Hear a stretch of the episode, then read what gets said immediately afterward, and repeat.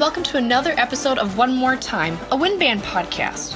I'm Caitlin Nelson, and today we're going to be talking about different aspects of bands abroad and some of the cultural importance of bands in countries across the globe. We'll be talking with Tom Davoren, composer, musician, and doctoral candidate at the University of Kansas, Dr. Tom Fraschillo from Southern Miss University, Dr. Brett Keating, marching band director at Carroll University in Wisconsin, and Patricia Vanegas, doctoral candidate at the University of Illinois. We will be discussing with them their experiences from working with bands abroad. Today's story was produced by Caitlin Nelson.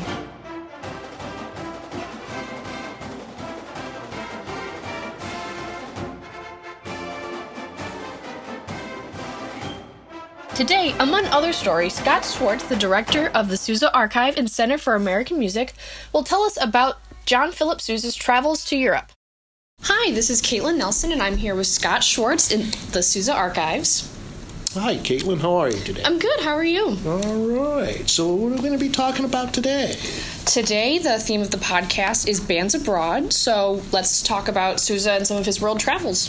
Oh, excellent. Well, you know, we we know that Sousa Band traveled extensively throughout the United States and uh, North America, and um, he also traveled quite a bit to Europe, um, uh, France, Germany, Holland, um, uh, Russia um, and spent a lot of time touring other British um, um, colonies, um, particularly during the World Tour of 1910 and 1911. Um, but the first, what we refer to as European tour for the Sousa Band, as between May 5th and August 26, 1900, where the band tours between France, Germany, and Holland. And that's its principal start. Um, the first British tour, and it's actually a tour of England and Scotland, occurs between September 30th and December 13th of 1901. And it's interesting that um, you know they only focused on um, England um, with just a short side trip um, to Scotland. It isn't until the second British tour of 1903, um, um, which uh, begins essentially January 2nd of 1903 and goes to April 18th of that year, and then the band quickly slips to Europe to do several more months of touring of, of, Germany, Holland, and a bit of France, and then returning to England um, uh, between June 8th and July 30th, 1903. And it's at that point that the Sousa Band first plays in Wales. Um, they had played in um, Ireland and the previous tour, but had not um, played um, in Wales. Um, um, their third British tour was in 1905 uh, between January and May of that year, and two very short um, concerts on uh, January 31st and February 1st. Um, the rest of the time spent predominantly in Ireland, Scotland, um, and England. And finally, there's their British tour, um, uh, I would call it the World Tour, um, but essentially for the World Tour, um, Sousa toured all British colonies um, as part of that tour as they traveled around the world, of which they performed only two concerts on, on January 19th of 1911. The rest of the time, um, well outside the, uh, the, U- UK per se. All right, so let's go into some more detail with. Uh, you said you had some reviews to read, so we would love to hear some of those. What was the first couple of reviews about? Uh, the first review was of a April 7th, 1903 concert. Um, this concert was in Cardiff. And um, the reviewer, uh, very simply, Sousa's Band at Cardiff. Um, he writes Sousa's music has a characteristic charm which is all its own. No other music is just like it, and no other band can give to its interpretation quite like Sousa's. Yet the audience at the Park Hall on Tuesday afternoon though larger than that of Monday, was by no means so great as one might have expected. But those who were present fell completely under the spell of Mr. Sousa's baton during the afternoon. Their applause was both loud and frequent, and the encores were many. Much of the fascination of the great conductor's arrangements is due to their infinite variety. Now, the sweet, mellow strains of the woodwinds fall gently on the ear, then the deep blare of trumpets fills the hall, while here and there break in the notes of strange and curious instruments of which even the names are perhaps scarcely known to the audience. Old favorites like the Washington Post and the Stars and Stripes were enthusiastically received, and in delightful contrast was Sousa's Songs of Grace and Songs of Glory, into which the old familiar hymns and church music were delicately woven. Clearly, wonderful review of Mr. Sousa's concert on April 7th, 1903. Yes, absolutely.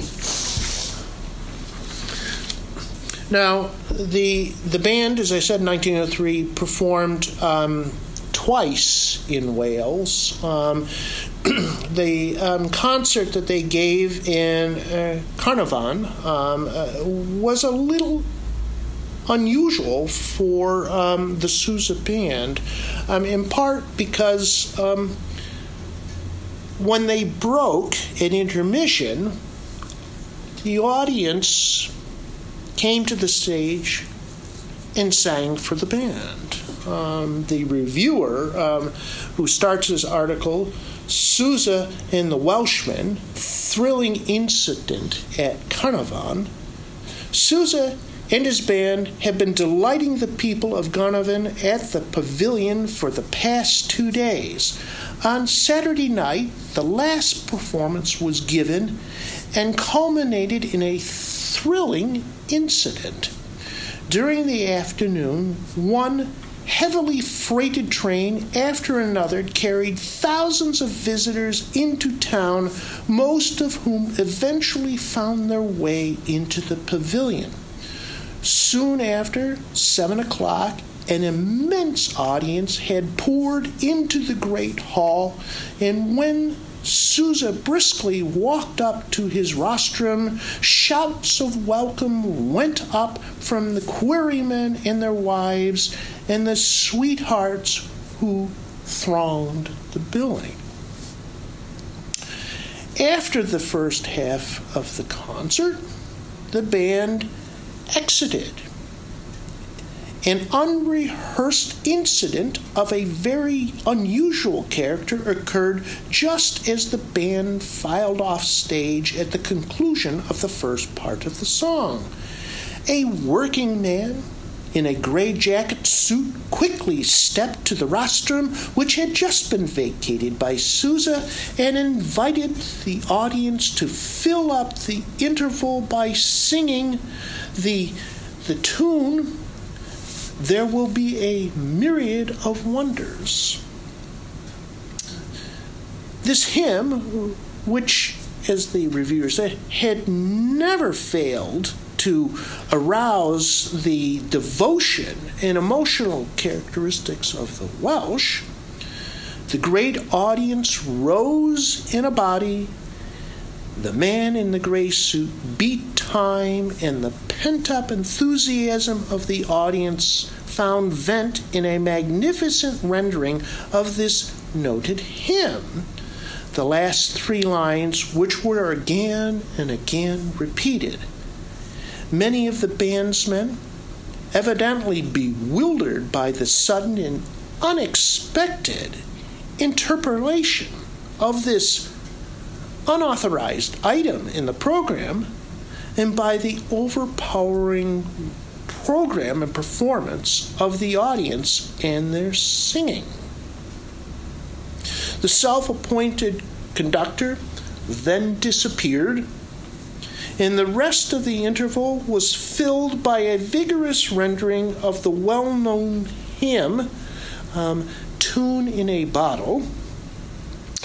And Mr. Sousa came out from the wings and clapped his hands, returning with the bandsman to the stage, and in a felicitous little speech declared that it yielded nothing to this appreciative audience in his admiration of the beautiful singing that he had provided to him and his bandsmen.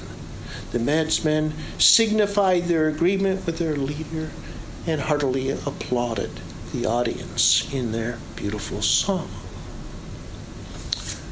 When else can a, a concert artist be suddenly serenaded by an audience that um, sings two of their most revered songs? And for the, those in the audience listening, you might want to consider listening to the hymns. They're absolutely gorgeous, and you could begin to understand why the Sousa Band responded as they did to that performance. For this edition of Two Minute Rehearsal Techniques, we have Dr. Arris Golden, the Assistant Director of Bands and the Associate Director of the Spartan Marching Band.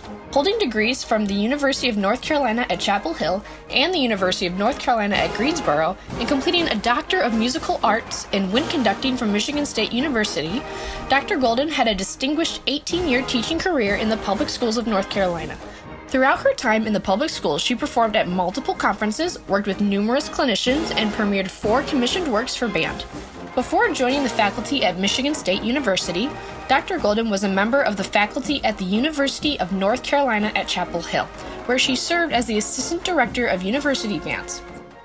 While on the conducting faculty, she was also the music director of the 265 member Marching Tar Heels, director of the Women's Basketball Pep Band, conductor of the Symphony Band, guest conductor with the Wind Ensemble, and also taught courses in music education. Dr. Golden's research interests include undergraduate music education preparation, conductor decision making, repertoire selection and programming, and the student teaching and mentorship experience. One of the things I found particularly effective in rehearsing my current ensemble here at Michigan State has been uh, helping them to identify layers within the context of uh, any piece of music we're rehearsing. So, for example, we just did the symphonic suite by Clifton Williams on our first concert. And if you know that piece, you know that there are many layers, multiple layers, lots of parts going on at one time. By actually isolating the individual parts and then rebuilding the parts as a part of our rehearsal time, it really helped the students better understand the piece, better understand how parts interacted, better understand how cross rhythms were interacting to create the whole, and actually in the long run help them play with better balance, better blend, and really just more effective int- intonation and more um, clear intonation as we progressed. Now, in finding the layers and in doing that, my score studies evolved a little bit in that I will actually label the layers in my score so that when I'm rehearsing and attempting to pull things apart, I can very quickly move from section to section, from part to part, and identify who has what, and allow the students to first hear again the individual parts and then we combine them and layer them back in recreating the whole. And once again it's really effective in not only um, supporting them in performing the piece, but also in helping them to improve intonation, helping them listen to each other, helping them play with more effective balance and blend, and, and as a result, really a more overall effective performance of the piece. For our main story, we will be talking with our guests about their experiences both in the US and around the globe. We will then dive into discussions involving how beginners start on their instrument and learning music, how culture is involved in the band atmosphere, and how music is important in the culture of those countries. We'll be hearing from Patricia Vanegas, Dr. Brett Keating, Dr. Tom Fraschillo, and then Tom Davoren. Uh, I come from a musical family. My father plays uh, Hammond organ and um, accordion, classical accordion. And so I was raised like listening to music at home, like live music at home. I remember that from my young age, and um, there he used he had a company many years ago, I, maybe 30 years ago, or maybe more than 30 years ago, that used to import Hammond organs to Colombia, and then you would also he, there was this music school that was in the 19 at the 1980s So there was this huge music program. You would learn to to play one song or two songs on the organ, and you would get some lessons from it. And it was nationwide. It was pretty uh, successful for a couple of, of years, maybe for ten years or something. And I used to play the organ as a little kid. Um, so that was the first, the beginnings, right? Um, and then um, when I was older, so that was like five years old, five five to mm. ten years old. When I was older, I went to a music academy because music instruments, or at that moment there weren't bands, orchestras, or anything in schools.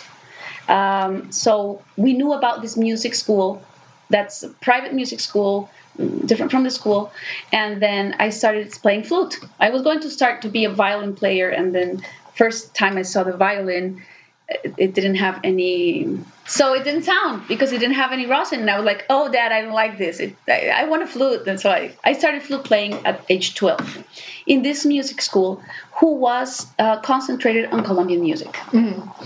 colombian rhythms and but also also classical music. So I was, I, I had my personal flute teacher, uh, on, and then I made part of a small ensemble, like an orchestral ensemble, and we did mostly Colombian music. And I heard Colombian music at home too.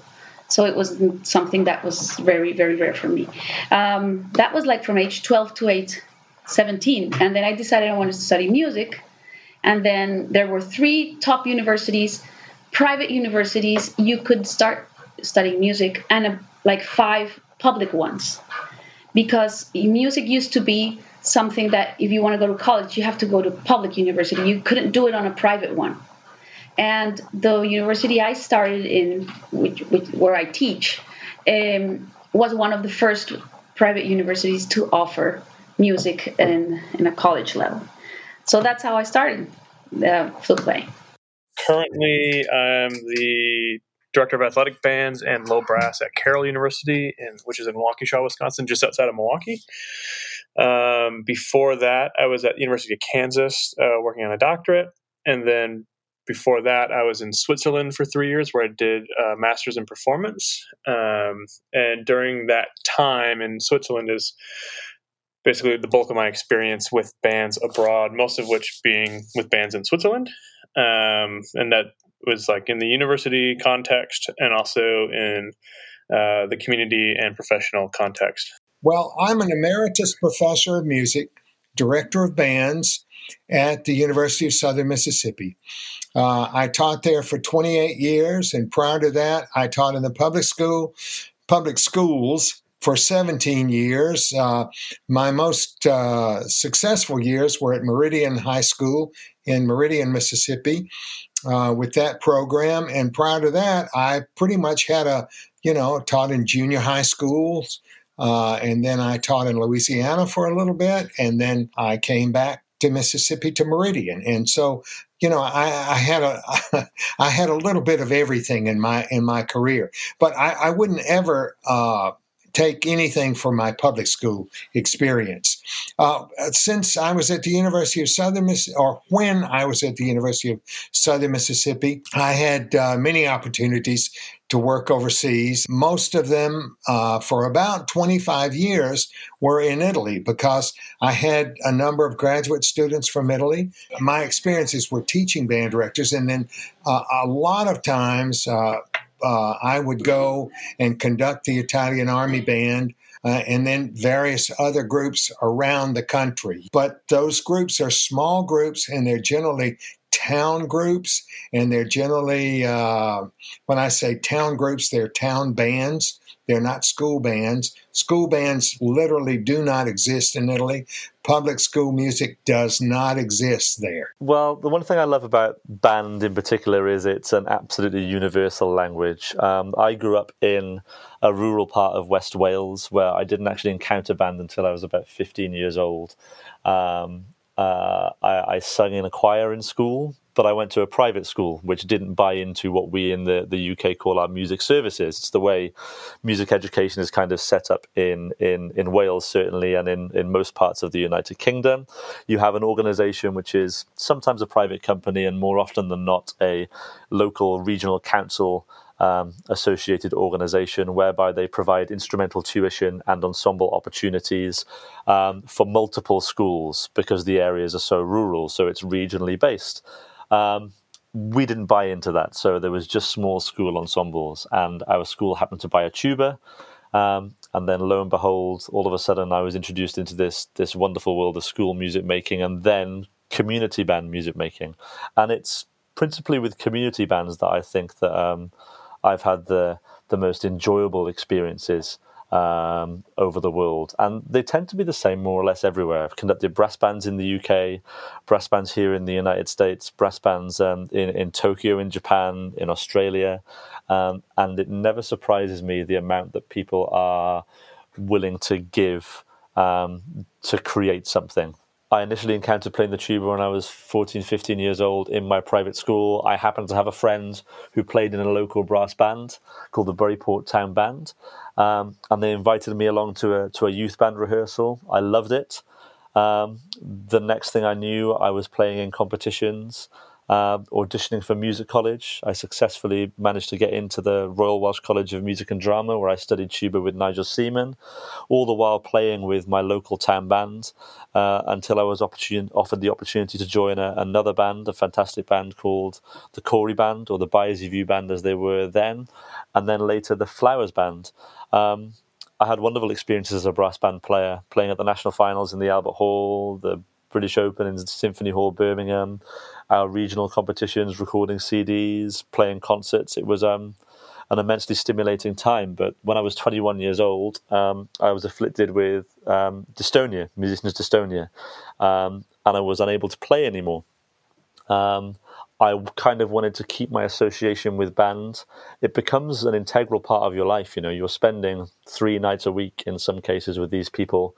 So to um, to to not have that camaraderie, that friendship, and that satisfaction for music making after you've had it for so long and so regularly was um, w- was a big change. So I wanted to find a way to still be involved with band. Um, so I set up a youth band at the Flowers Band, the band that I was involved with at the time, um, and I began to compose um, for band. I'd always kind of written for brass quintets that I played with in college or done some arrangements, but I began to, for the first time, seriously start experimenting with composing for band. And um, I was lucky to have mentors in my former tuba teacher, Nigel Seaman, Philip Harper, who's now music director with, with the Cory Band, amongst several others who helped me, nurtured me. Philip, in particular, um, helped me get my first piece for brass band performed and published. Um, and, and the rest is history, really. In terms of starting conducting, um, I remember about two years into this journey of composing for band, I became composer in residence with a band in Wales called the BTM Band. Their conductor happened to be sick one night, and they were running some of my music through. I think again I was about 22 years old, and um, they said, "Would you like to to come and conduct through your music?" I'd never conducted before. I'd only had the experience of watching conductors. I'd never studied conducting, um, but I went and took the rehearsal and found I had a natural aptitude. I took some some private lessons with um, various conductors, again with support of my former teachers. And the next thing I knew, I was conducting them in our local Welsh contest six months later. And then a few months after that, was conducting them um, at the British Open, at the All England Masters, our biggest brass band contest. And it was a baptism by fire for sure uh, and I learned an immense amount during that time. But it's um, yeah, an introduction to to being a conductor and a, and a composer that I that I really wouldn't change for the world. It was one whereby um, having a love of what I was doing and having a solid support network around me was the foundation rather than simply learning um, the basics of, of, of, of, beating time, for example. So uh, I'm currently a, a, doctoral assistant in wind conducting at the University of Kansas, um, studying for my DMA with um, Paul Popiel, um, which is a wonderful experience. As a composer, the University of Kansas have commissioned me previously over previous years.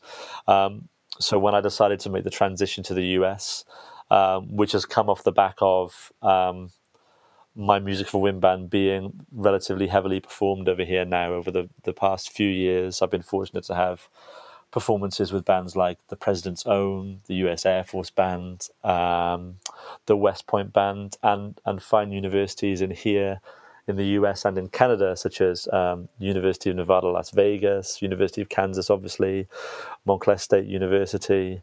Um, so it, it, feels like a home from home here in Kansas, really. Uh, and I'm fortunate to be here with um, a great staff in Paul Popiel, Sharon Toulouse, and Matt Smith, and great conducting colleagues too in Bethany Adamson and John Leonard, who are my, my fellow DMA candidates. I think in the in the beginning steps of of um, learning music as a language in Colombia, it is maybe not at the college level. It could be there could be more Colombian music taught at the college level.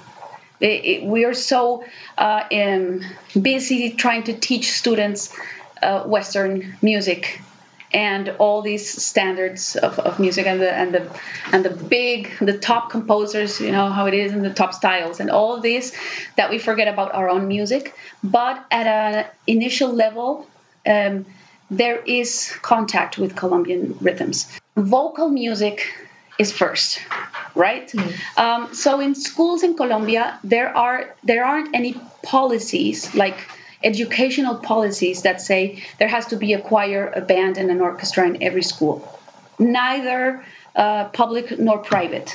And that is a huge uh, difficulty we have in, in Colombia.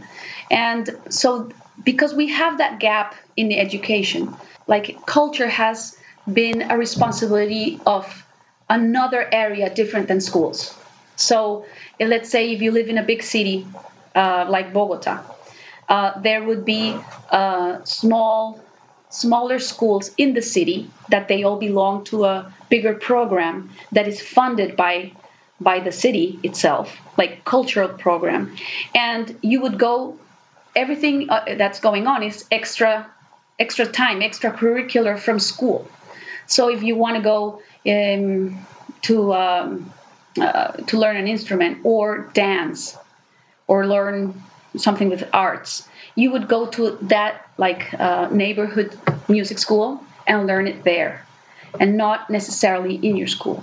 But schools in Bogota that have the possibility of having music programs, um, they would begin by vocal groups, choirs, and many of, of the first step melodies you play or you sing with the kids well have to relate with the culture you know it's end of the year so it's christmas carols so Christmas carols, they're related with your culture.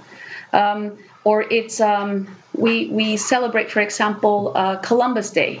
So Columbus Day, what in our our way of seeing things, it's like a race day. It's called the Day of the Race in in Colombia, and so we would um, enhance or um, our ethnical identity by dancing, singing, gastronomy. We would make families meet together and eat the special traditional food of the of the region or of the country or whatever, and see the kids sing, play, or dance their own um, folk music, um, which is nice, which is a nice tradition. This depends on their upbringing, um, and what I mean by that is, so, like I said, most people play in a wind band. Um, and you know they still they still start young with lessons and everything. Um, but if you are in an area or a town and you have a brass band, um, those musicians start very young and very intense from the beginning um, because the brass band culture is so geared towards competition.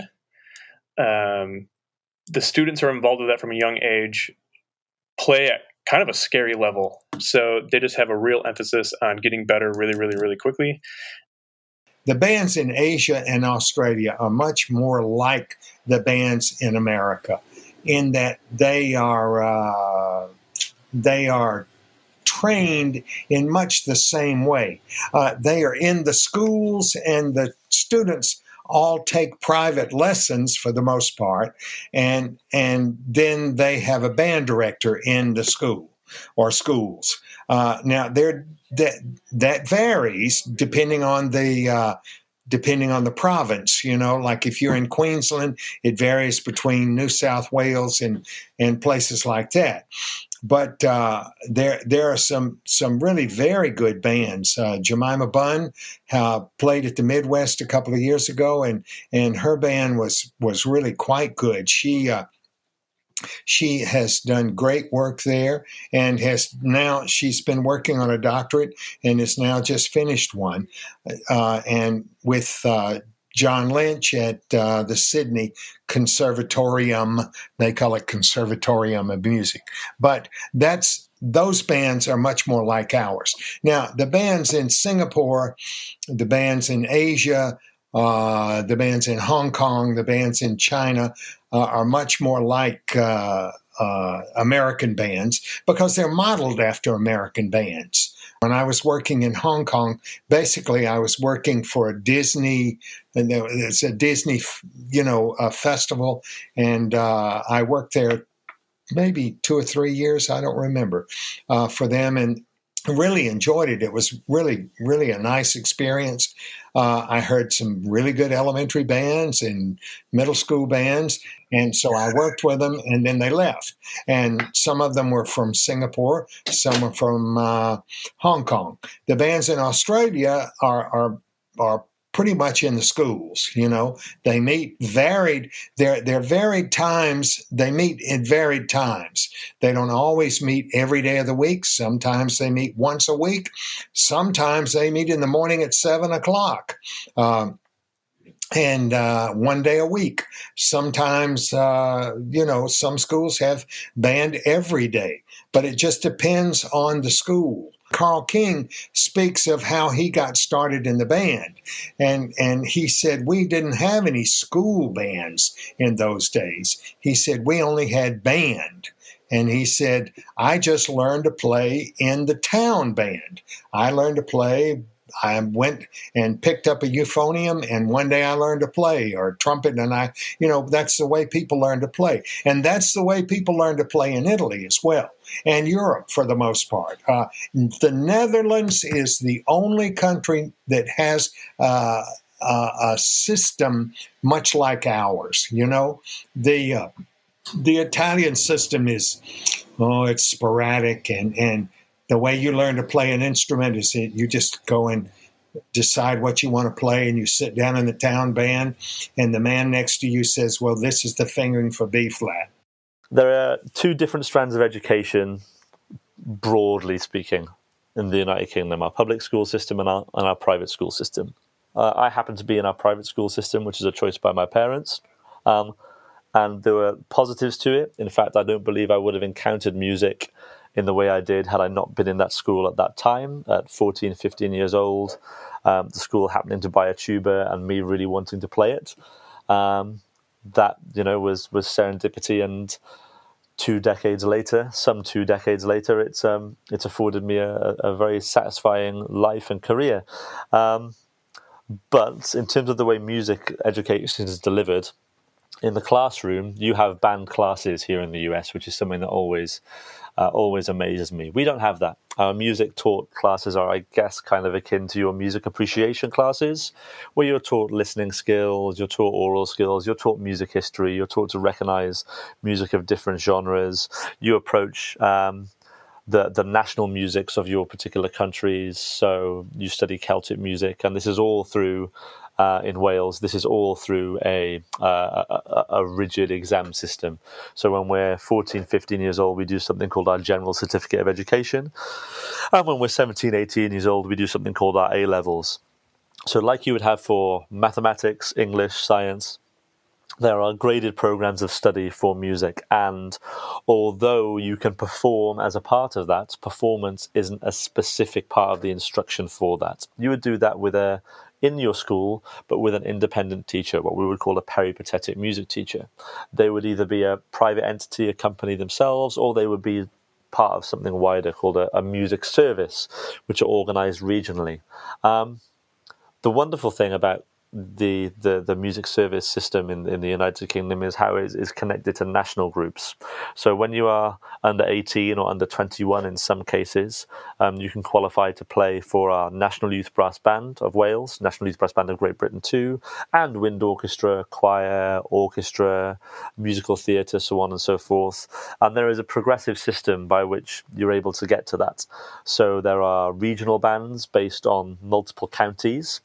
Um, there is your independent county band, which is an amalgamation of students from several schools via audition, which go to represent a smaller region, and then your school ensemble too. And you're actually only able to represent your country uh, on the highest level if you participate in all of the all of the steps. So your school band, your regional county band, um, your multi-region county band, and then finally your national band. The national band tends to be residential and happen once a year for either a week or two weeks. Um, and judging by region, county and three county bands change. Some of them can be one rehearsal a week on a weeknight. Some of them can be a more intensive rehearsal weekend around holidays. Um, but what they do is they, they, they afford young musicians a fantastic opportunity to not only see where they can get. If you're 14 years old and you're looking at a, a 21 year old bass trombone player, for example, um, in one of the national bands, it gives you something to, to aspire to. And there's also a great sense of camaraderie and support where older players help younger players, but it also allows you to um, engage with some of the foremost um, composers, soloists, and conductors in the band or orchestra genre. So, what usually happens in the United States, which is like formal mm, band or orchestra vocal programs at schools, that is not affordable in Colombia in, pri- in public schools. But private schools, some of them have adopted the system. So they've they've realized that music and culture and the arts are very important for the um, the education of the whole person. You, you, you talk about that, right? And and according to their um, economical possibilities, they they make they offer music programs. Um, so they would have at the beginning stages of learning, um, you would have vocal learning, uh, and then you would choose an instrument. Maybe the teachers, some, some schools would have teachers, instrumental teachers that would do concerts and open house day for the students to be able to choose an instrument. Some programs uh, use Orff orchestras or Orff ensembles as a transition between vocal, singing, and instrumental, unlike like band orchestra formats and that's pretty popular and that's pretty successful. And this happens this that happens in schools private schools happens in parallel in these um, public not in the public school but in the public music schools or art schools in the in the little neighborhoods and especially in towns. So our big band movement in colombia comes from towns not from big cities which is just how it works. Um, there has been uh, national funding from the Ministry of Culture funds these programs, and the program is uh, dedicated especially for students in high, middle school, high school, like in school level uh, before the eight, before they're 18. Uh, that live in towns because it's an extracurricular activity and you um, fill their time with worthy um, exercises or worthy time. Like, what, what can you spend your time uh, successfully? And so it is um, music schools in towns funded by the Ministry of Culture and the town itself. That's the funding. Maybe they do charge students, but the fee is not does not relate with what it costs. And then students um, make part of that group, either orchestra or band, or the choirs do continue, or dance. So in Colombia, there is um, a big competitive um, atmosphere in bands. That doesn't happen in the orchestra world. And so, why has this happened? Because there are band contests. And then you you you hear the people from the, from the other town and from the other city in the contest. And you want to be the best and so you try hard to be the best and you rehearse afternoons and saturdays and sundays to be the best in, from your town. And kids get to go somewhere else for the contest. So it's just fun it's a very social activity. Uh, parents get involved the whole city gets in, or town gets involved. And this doesn't happen in big cities because, well, unfortunately, well, it's just big cities. It would happen in neighborhoods and it's not real. So when these students from the little towns, which have studied their wind instruments, and they have fun, they've had fun, and they've been able to. Some of the bands in Colombia take the students to, to Europe for contests. They're doing great. It's just incredible the level they are uh, reaching, and then they they think this didn't happen before, but they think that they could be professional musicians. These will have youth programs, like a conservatory model, uh, with younger students that go uh, after school and on Saturdays, and they go to, to, to learn music with the same teachers that they would have if they were in college, which is really cool. Super cool. It's not affordable for everyone, so there are private and also public universities with youth programs. But it's the way for students to be able to study parallel to their school because their school is not going to really offer them a musical education like a strong musical education. Not all of the schools. Some do now, but back then, no. Obviously, in the US, the general model for bands um, at the university level is um, the entire semester, right? So everybody's in rehearsals, and you have like I don't know six to eight weeks of rehearsal, and then a concert or something like that. Um, in at the conservatory that I was at, uh, it was all project based. So all the large ensemble um, were project oriented, meaning that so the wind ensemble would maybe have six concerts a semester instead of most places having like three two three four maybe. Um, so it was six a semester but each concert was a totally different set of musicians and it was a, a week commitment. So it would be rehearsals tuesday wednesday thursday night and then concerts friday saturday sunday. So it was much more geared towards getting people prepped for the professional life as a performer, where you don't have weeks and weeks and weeks to get prepared. Um, right away from the get go, from the first rehearsal, you're expected to know all your parts. Um, and so it was just three rehearsals to kind of figure out the music, as it were, and not um, kind of technical aspects. So that's probably the biggest difference from the educational side of things. Um, from the community realm, in Switzerland, anyways, bands are just a way of life, um, both brass band and wind bands. Um, and each town or village has probably two wind bands, if not more. Um, and it's very much a part of their regular life. Everybody is involved in music somehow, and most of them are involved in bands. Um, and a lot of people play in multiple bands, so they're in you know rehearsals. You know, they, they might be a lawyer or a doctor, but then three nights a week they're traveling to the neighboring towns to play in wind bands and brass bands. Um, and so what that leads to is that because it's a part of the culture, the big difference that I've noticed is people show up to the concerts there.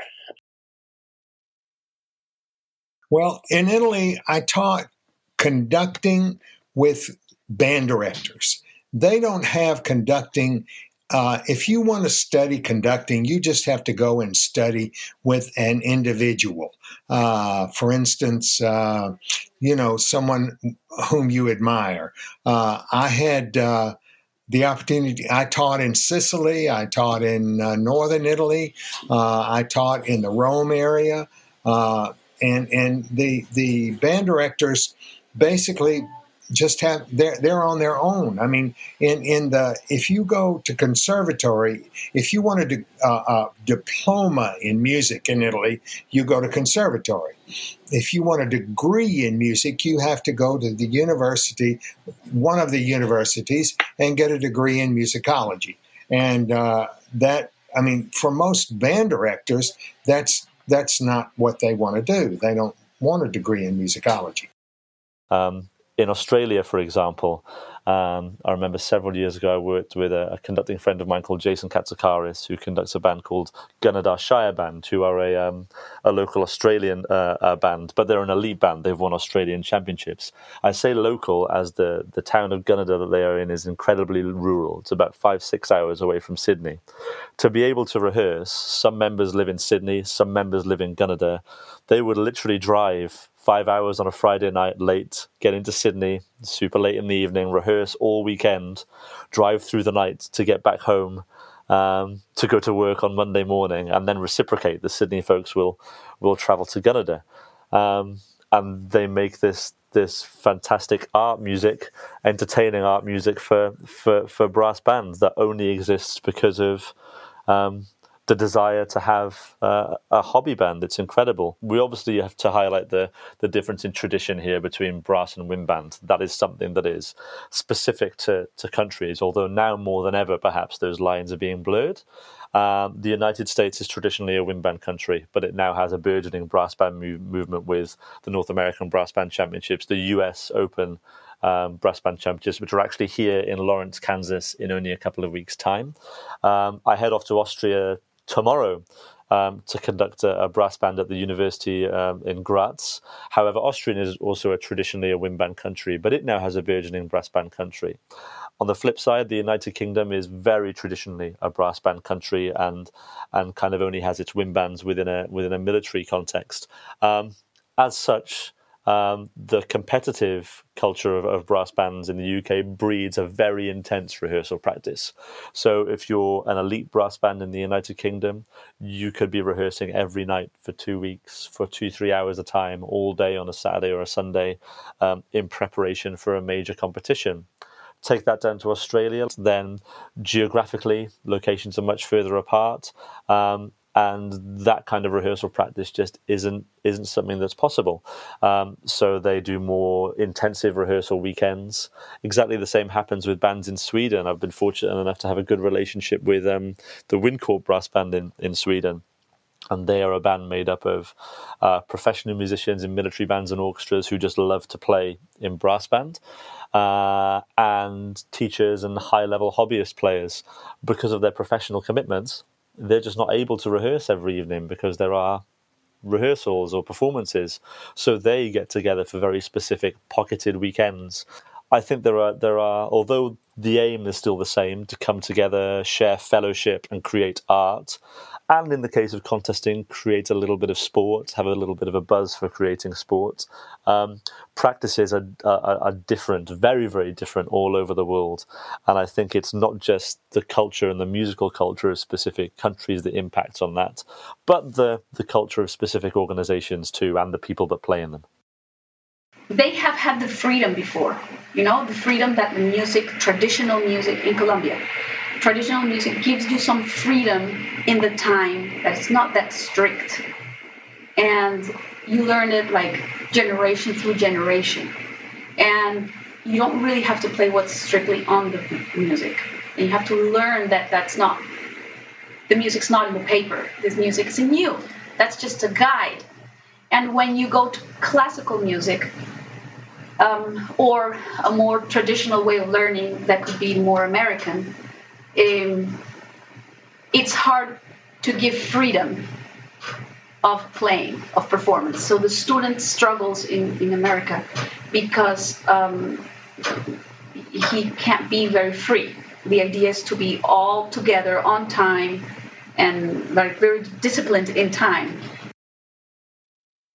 So I think one of the coolest things um, about and I'll isolate this to the wind band culture in Switzerland, is that because it's such a community building event, um, the community bands in Switzerland are totally multi generation ensembles. Where if you go to your average community band, at least in Wisconsin um, and in Kansas, um, at least the ones I've been to, are generally the age skews quite old, right? Um, and the average age is probably retirement or later, right? So we're talking about people in their 60s and 70s in the US.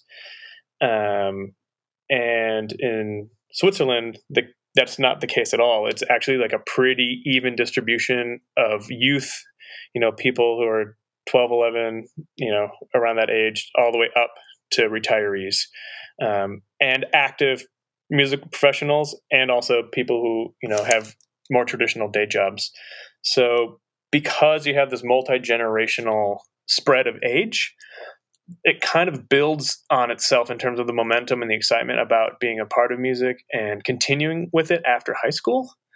Um, I have done zero research on what I'm about to say, but I suspect that if you looked at everybody who played in band their senior year of high school and you took a percentage of people who never played in band after they graduated high school, I suspect that percentage would be quite high uh, in the US. Uh, where in Switzerland, it the drop off rate is really low.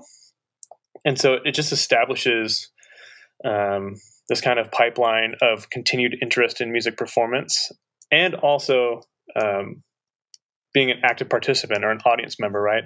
So these clubs often go and they support their neighboring towns' um, concerts, and it's usually a pretty big festival where you know it happens in like a school gymnasium or somewhere. It's not particularly fancy, but the gymnasium is full of tables and everybody comes for a meal and they're eating and drinking and having a good time and while that's happening is when the band is playing so they also just treat music in a different way where it's really um, I, sometimes i think they do a really good job of harnessing the fun um, where in the us that's not always the case i feel like. Sometimes it's so closely tied to music education um, it's hard to break away from that.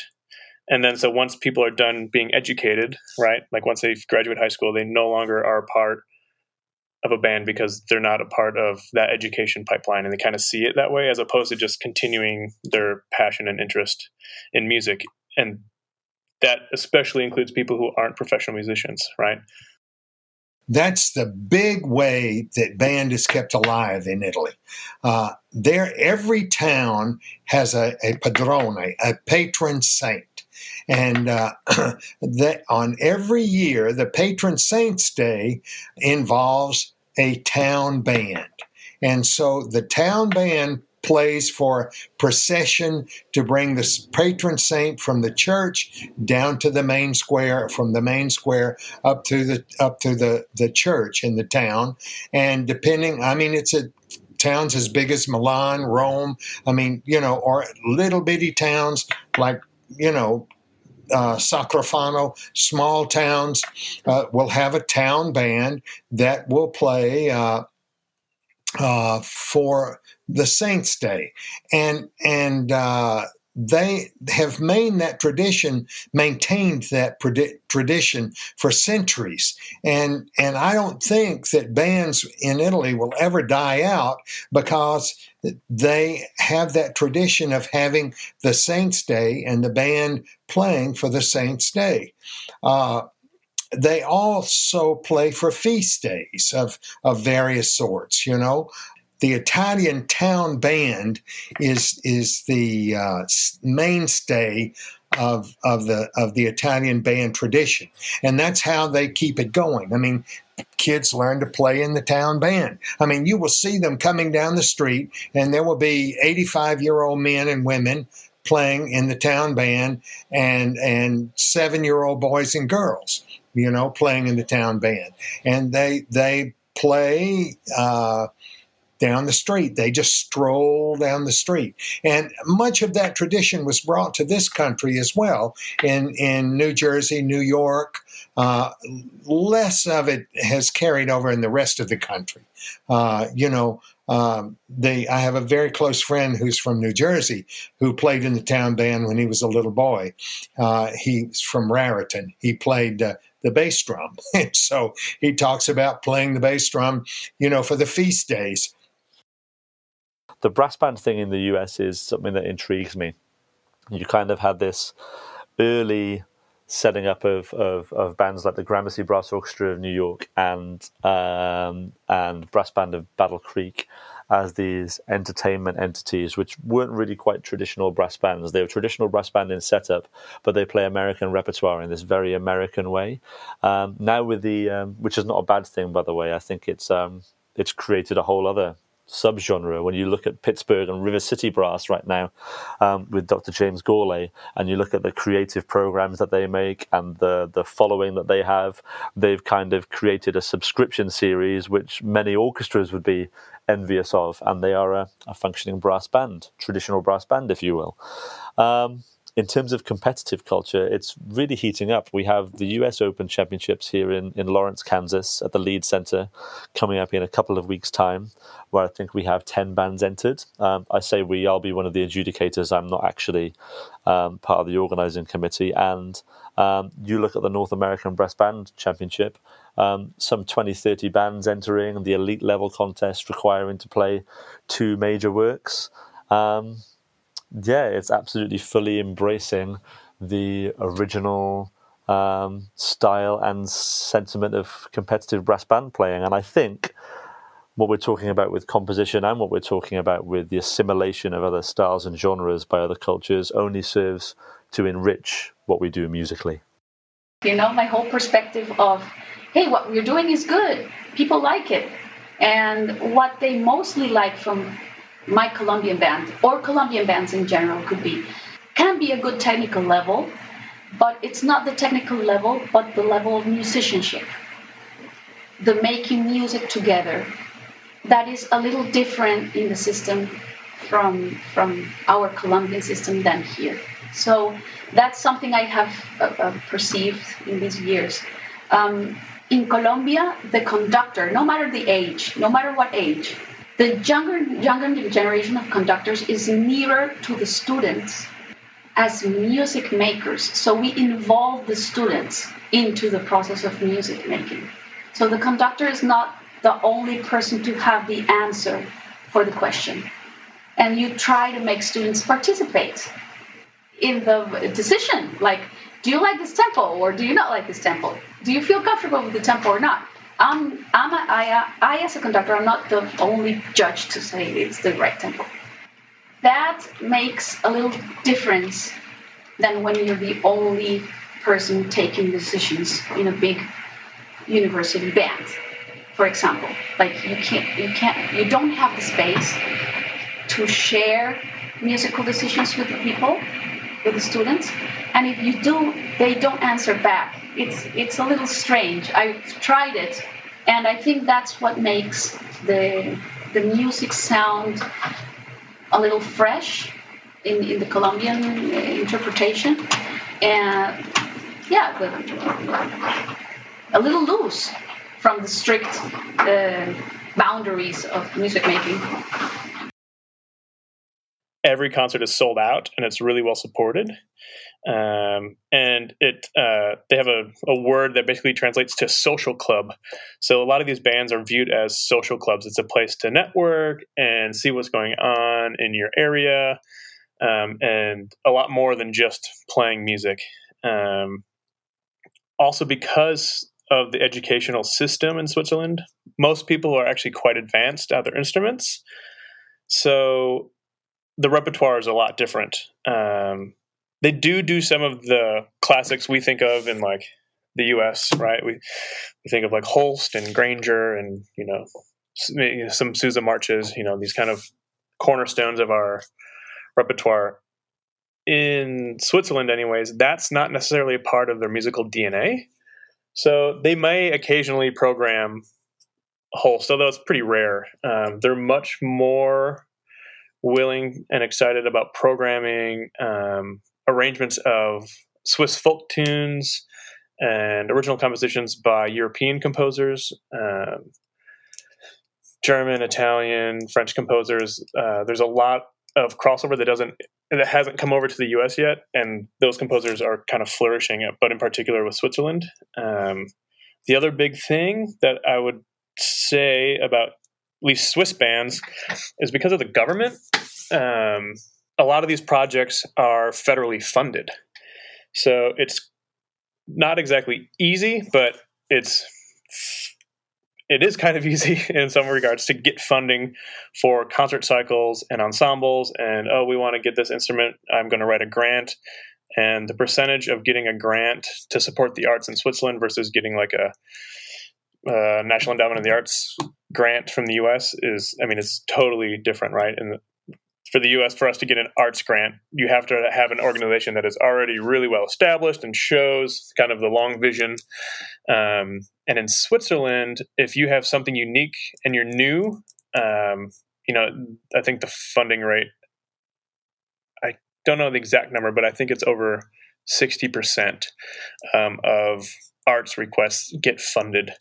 Um, and that also goes to show the people's willingness to vote in politicians who support the arts because um, it's just something important to their to them as a culture, right? I have learned a great appreciation for the system that we have in this country. Uh, when I've seen what they do there, uh, I have understood what we do here. Now, I will say this: uh, when they, they don't take any prisoners in Italy. When you want to learn to play the clarinet, you play the clarinet. You learn to play the clarinet in the proper way. You learn to play it with a really good embouchure and a really good hand position. Otherwise, you just learn to play another instrument. You know what I mean? They they uh, they really are very insistent upon uh, you know upon the the method of playing an instrument and the way the correct way of playing an instrument. Well, I think that the internet is the universal leveler in this, right? Um, whereas before we had these isolated uh, pockets of community whereby we would only see brass bands spread out to Japan if somebody who was interested in it and enthused in it had physically taken it there themselves. Exactly the same with the US, and exactly the same with Australia too. Um, but now you can log onto the internet and see um, amazing American wind bands playing in in the UK. It's how the music of people like John Mackey, Michael Markowski, um, David Maslanka has has has permeated the European market. I feel because you know amazing amazing music has been being composed by tangent into composers now. Sorry, um, been composed by uh, American writers since since the the the, the, the mid '80s. Obviously, when you're talking about Johan de Meij um, creating his Lord of the Rings symphony, I may have got the date wrong on that. I don't know, but unless you have a means um, of people accessing this music um, and accessing the way you play this music in particular, um, like the internet, then there is no way for, for cultures to spread. They are isolationist. And I mean, that has led to some good things. I mean, if you look at the very strong tradition of stylish playing in American and British wind band, military wind band playing, two completely different ways of, of of um, of approaching marches, for example but we're now able to hear both of those ways, both of those approaches, um, just simply by logging on and going onto the Marine Band archive and seeing and hearing their Sousa transcriptions, or logging on Facebook and going to uh, the Band of the Welsh Guards that I am fortunate to be composer in residence with, and being able to see them rehearse their marches, being able to see them march to, to Buckingham Palace. So, what was, I guess, an isolationist um, kind of thing whereby ideas of performance practice and, and, and style within the genre were very, very pocketed off. Um, now, musical styles are spreading, specific composers are spreading, and indeed, we see um, specific genres and groups spreading. Um, and yeah, that's that's one of my most sort of enjoyable, I think, experiences internationally is seeing that there is absolutely a common thread um, which is uh, a love of making music and a necessity in people, like-minded band people, to to come together and make music. Thank you for listening to this episode of One More Time, a Wind Band podcast. If you enjoyed this episode, please take a moment to share it on Facebook, Instagram, or Twitter and help more people listen to and enjoy the show. If you want to stay current with Illinois bands between episodes, follow us on Facebook, join us on Instagram at Illinois underscore bands, or find us on Twitter at Illinois Bands. You can always check out our website for more information www.bands.illinois.edu. The executive producers of this episode are Dr. Anthony Messina and Stephen Cohn. This episode was hosted by Caitlin Nelson. The mixing of the episode was done by Marcelo Champion. Of course, none of this would be possible without the Illinois Bands faculty. Dr. Stephen Peterson, Director of Bands, Dr. Linda Moorhouse, Senior Associate Director of Bands, Dr. Elizabeth Peterson, Associate Director of Bands, and Barry L. Houser, Associate Director of Bands and Director of Athletic Bands. Illinois Bands is part of the School of Music at the University of Illinois and the College of Fine and Applied Arts. We would like to thank Dr. Stephen Peterson, Scott Schwartz, Dr. Arris Golden, Tom Davoren, Dr. Tom Fraschillo, Dr. Brett Keating, and Patricia Vanegas for their contributions to this episode. We hope you will join us for our next episode of One More Time, a Wind Band podcast.